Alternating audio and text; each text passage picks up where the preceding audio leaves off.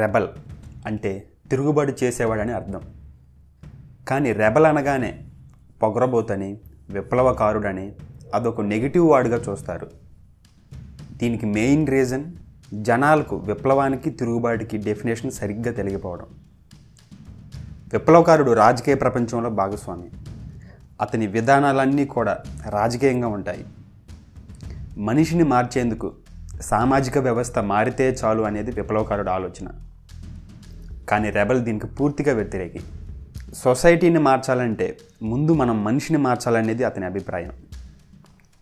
Rebel ఒక హిందువు కాదు, క్రిస్టియన్ కాదు, ముస్లిం కాదు, అలాగే అతను ఒక ఆస్తికుడు కాదు, నాస్తికుడు కూడా కాదు. ఎందుకంటే అతను ఒక నిత్యాన్వేషి. రెబల్ పైకి మీకు అహంకారిలా కనిపించినా అతను ఒక అమాయకుడు. చిన్నపిల్లలు ఎప్పుడూ కూడా అమాయకంగా ఉంటారు, అందుకే పిల్లలు ఎప్పుడు కోచింగ్ చేస్తూ ఉంటారు. అలా కోచింగ్ చేయడం వల్ల విపరీతమైన జ్ఞానం పొందుతారు. కానీ మనం పెద్దయ్యాక మన మీద పుడింగ్ అనే ఫీలింగ్ వస్తుంది. ఆ పుడింగ్కి ఎంత చదువులు చదివినా కార్బన్ మోనాక్సైడ్ డెఫినేషన్ కూడా రాదు. రెబల్ ఎప్పుడూ కూడా నాకు తెలియదు అని స్టార్ట్ చేస్తాడు.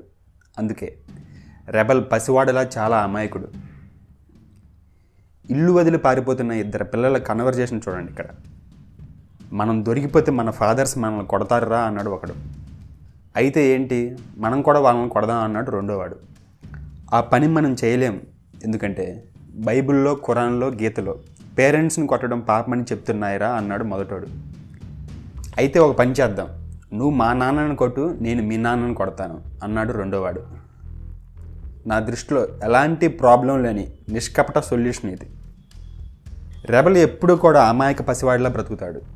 అమాయకత్వం చాలా మార్మికమైన విషయం, అది జీవిత రహస్యాలకి తలుపులు తెరుస్తుంది.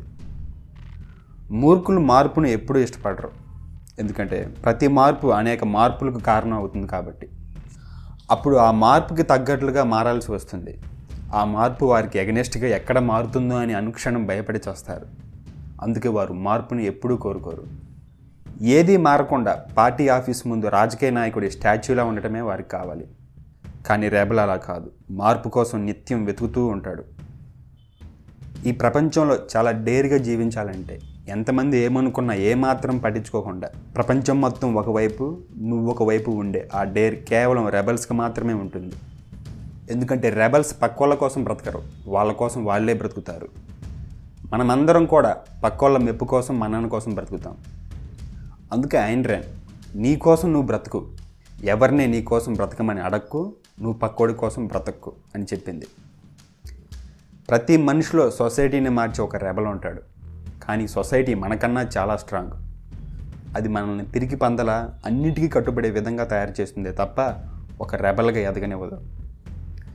కానీ రెబల్ తన ఎడమ చేత్తో ఈ సొసైటీని పక్కకు నెట్టి నూతన భావాలతో, నూతన జ్ఞానంతో పూర్తి తాజాగా బ్రతుకుతాడు.